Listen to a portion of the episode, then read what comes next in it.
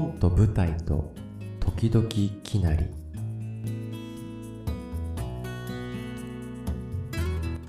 どうも、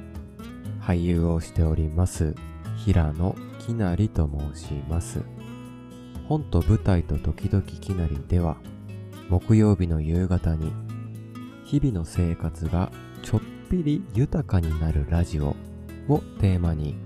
僕が出会ってきた本、舞台のお話を毎回一つしていきます。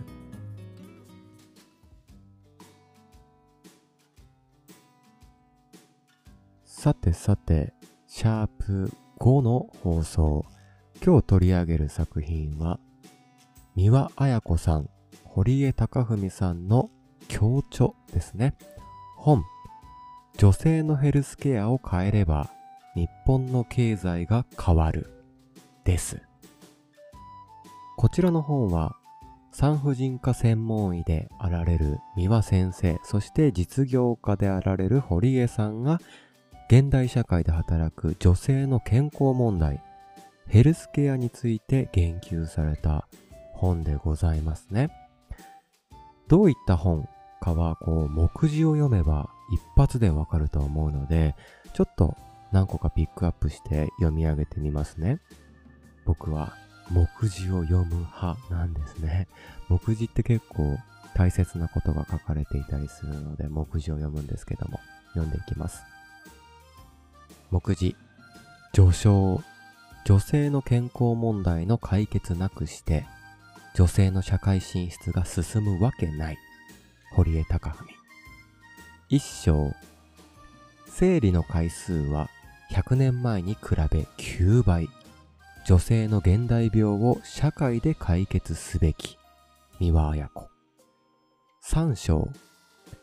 ピルの話題すらタブー視する空気は女性の社会進出の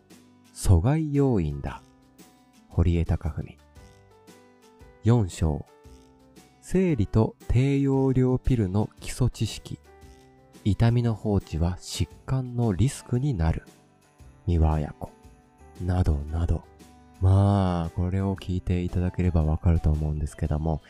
まさに現代社会における女性のヘルスケアについて書かれていて、でそれっていうのはこう女性の社会進出、そして日本の経済にもつながってくるんだよっていう、まあ、そんな本でございますね。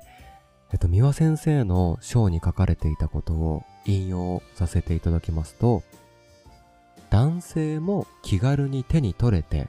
この問題、ヘルスケア、女性のヘルスケアの問題をざっくりとでも理解できるような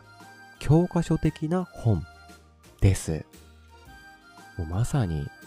その通りで、もとにかくとにかく勉強になった本でした。どうしてこの本を読もうと思ったのかと言いますと、まあ、これは僕の仕事が関係しているかもしれないんですけど、俳優って社会に目を向けないといけないんですよね。なぜなら、そうしたこう現代を映したような作品っていうのが映画とかドラマとか舞台になるからで、エンタメっていうこの枠の中でも社会問題、ハラスメント、ジェンダー、多様性とか、あとは障害、病とか、なんかそういうメッセージ性のある作品っていうのが結構多いんですよね。だから自然とこうアンテナがそういうものに反応するのかななんてことも思ったり、あとはこれは個人的なことなんですけど、自分が僕が老人ホームとか障害者移動支援のヘルパーのアルバイトをしていたこともあったんですね。っていうこともあって、老老介護の問題とかヤングケアラー問題とか差別のお話とか、なんかそういうことに結構こう敏感になってるのかもしれないなって思うんですけど、まあそんなこともあって、こうピンと出会った出会ってしまった本だったんですね。でまあちょっと奥付けを見てみますと、こちらはですね、にせんにじゅうにねんのろくがつじゅうしちにち発行となっているので、本当に最近の本ですね。出会ってしまいました。読んだ感想なんですけども、うん、本を読むってこういうことかもしれないなっていうことを思いましたね。なんか読んだからこそ行動に移せるし、自分の世界が変わるし、うーん、なんか自分、まるで知識がなかった自分をこう恥じるというか、うん、で、企業の偉い人とか経営者さんとかにはもうぜひ読んでほしいなと思いました。そして男女関係なく全中高生とかにもこう読んでもらいたいなとも思った本でしたね。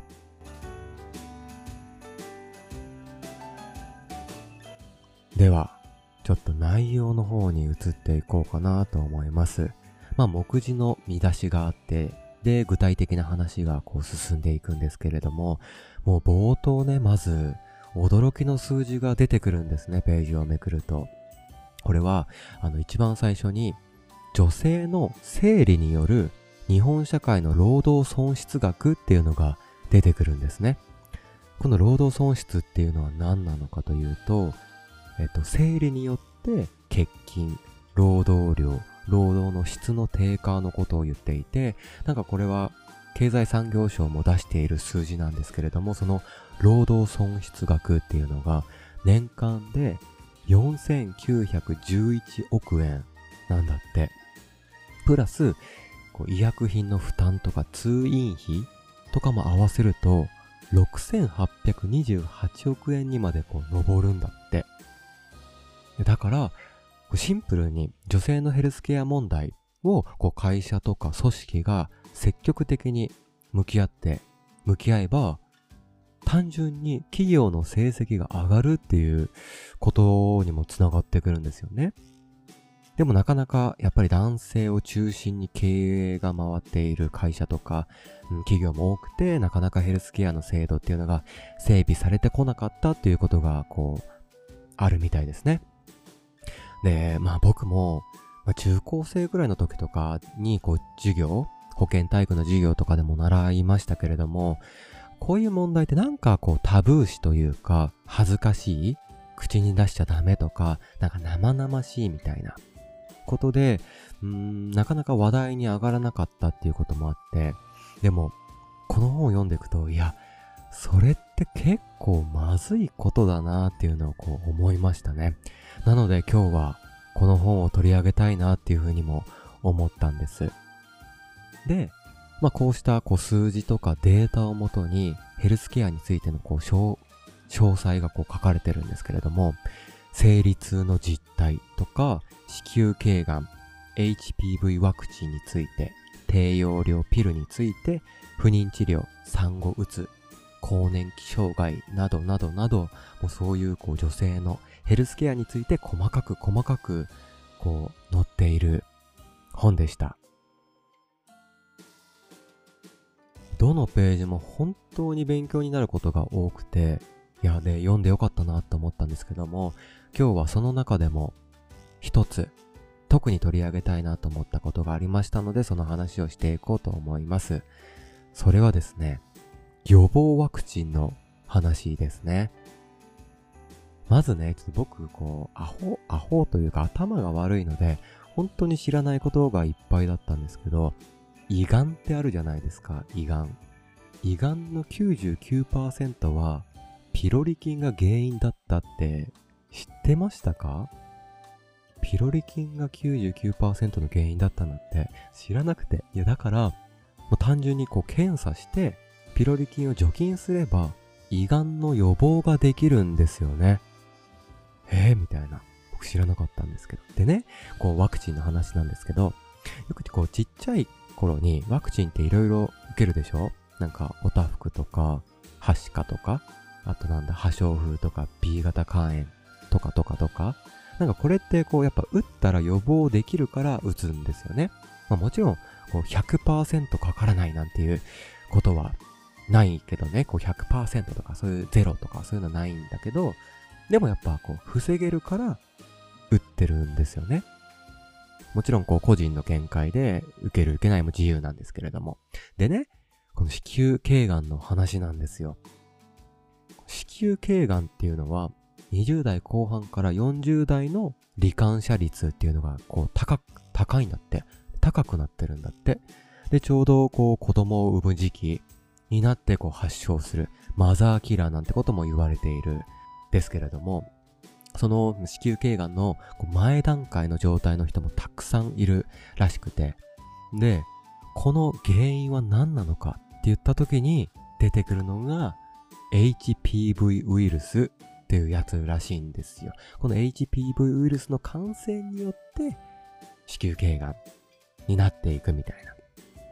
で、この エイチピーブイ ウイルス、ヒトパピローマウイルスっていうらしいんですけども、このウイルス感染っていうのは性交渉によって起こるんだってさ。でね、この エイチピーブイ ウイルスっていうのはすごくこうありふれた存在らしくて、ごじゅっさいまでの性交渉経験のある女性の約はちわりがもう一度は感染するって言われてるんだって。だからもちろん男性も感染するんですね、この エイチピーブイ ウイルスに。で、この エイチピーブイ のワクチンっていうのがあって、これを接種するとななわり程度、この子宮頸がんの予防ができるって言われてるんですって。まあ、もちろんご存知の方も多いかもしれないんですけれども、僕全然知らなくて。で、これを、このワクチンはにせんじゅうさんねんには法律に基づく定期接種の対象に指定されたりもして、で、当時、小学校ろくねんせいから高校いちねんせいのじゅうにさいからじゅうろくさいの女子を対象に無料で、公費で受けれるようになったんですって。今でも受けれますね。なんだけど、当時、副反応報道っていうのがあったらしくて、で、こう積極的な呼びかけっていうのが中断になっちゃったんだって。まあ、接種はできるんだけど、その呼びかけっていうのが中断されてしまって、で、接種率がガクンと下がった、みたいなこともあって。でも、その後の研究で、深刻な副反応を起こす証拠は見つからなかったっていう発表も出ていて、海外でもたくさんそういう研究結果っていうのが出てきててね。だから、世界での接種率を見ても、ヨーロッパの多くの国は約 はちじゅっパーセント の接種率なんですって。で、えーと、世の中の変化もあって、にせんにじゅうにねんのしがつから日本でも エイチピーブイ ワクチンの積極的な呼びかけっていうのが再開されたんですって。なんか少しずつ少しずつまたこう時代がこう追いついてきたというか、変わってきたというか。でも、まだまだ多くの人には理解されていないから、こうした本とか啓発活動を通じて広めていきたいみたいな、なんかそんなことがこう、この本には書かれていたんですけど、いや本当に、いや自分が知らないことが多すぎて、いやもう全部こうメモ、メモるというか、あ、そうなんだ、みたいな感じで読み進めていたんですけど。で、そこに書いてあったんですけど、せんきゅうひゃくきゅうじゅうななねんのしがつふつかからにせんろくねんのしがつついたちまでに生まれた女性の中には、この エイチピーブイ ワクチンの定期接種を逃した人が多いんだって。その積極的呼びかけの中断によってね、この定期接種を逃した人がすごく多いらしくて。で、このにせんにじゅうにねんしがつからさんねんかん、そうした人たちを対象にキャッチアップ接種っていうのがこう可能になってるらしくて、公費で、無料で接種ができるらしいです。こちら厚生労働省のホームページにご条件が載っていて、それを確認して接種してほしいっていうふうにこの本には書いてあったんですけど、今でもこの小ろくから高いちの方が公費対象になっていて、こう、今積極的な呼びかけっていうのが再開したみたいなんですけど、まあ、この予防効果っていうのはその期間、小ろくから高いちっていうのがいいらしいんだけど、まあ、遅すぎるなんてことはなくて、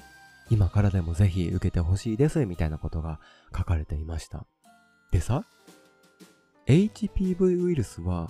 こう女性だけではなくて男性にも感染するんですよね。男性の中咽頭がん、陰茎がん、肛門がんの原因となるウイルスでもあるみたいで。だから、オーストラリアとかでは男性も積極的に接種をしてるようでね、このワクチンを。で、国民みんながこうワクチンを受けるから、集団免疫を獲得できるらしくて、間もなく。にせんにじゅうはちねんには、子宮頸がんが撲滅される予測結果もこう出てきてるんだって、オーストラリアでは。すごいですよね。なんかもうびっくりしちゃって、え、撲滅できるんだ、みたいな。でもね、なんかすごくいいなって思ったんですよね、読んでて。ね、うん、やっぱりこう女性だけがワクチン接種をしても、結局男性側の エイチピーブイ ウイルスっていうのはこう残り続けるわけだから、それではこう子宮頸がんっていうのはなくならない。だから、うん、男性も打たなきゃいけないんだよね、なんていうこともこう書いていたし、僕もいや、ほんとその通りだなとか思いながら読んでましたね。はい。うん、やっぱこのコロナ禍でワクチンとかウイルスの話っていうのがすごくこう身近になったからこそ、読んでいて話もすごく見えてきて、改めて知らないことが多すぎるなぁなんてことをこう痛感しましたね。で、他にも色々と勉強になることがたくさんあったんですけど、ちょっと今日は中でもこの エイチピーブイ ワクチンの話っていうのを取り上げたいなということを思いましたとさ。